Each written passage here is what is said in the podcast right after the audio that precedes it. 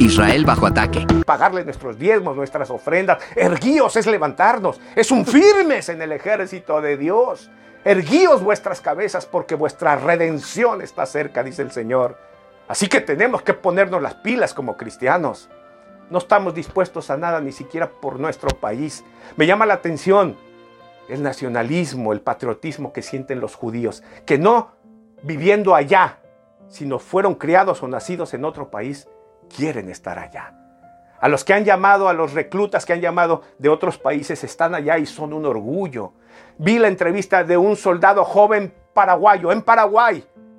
Lo mandan llamar y va con orgullo. Sus padres lloran porque se va, pero dicen, es un honor ir a proteger a Israel. Ustedes son la razón de mi vida, pero ahora es el momento de defender a Israel. Quiero yo agradecer por preocuparse. Continuará.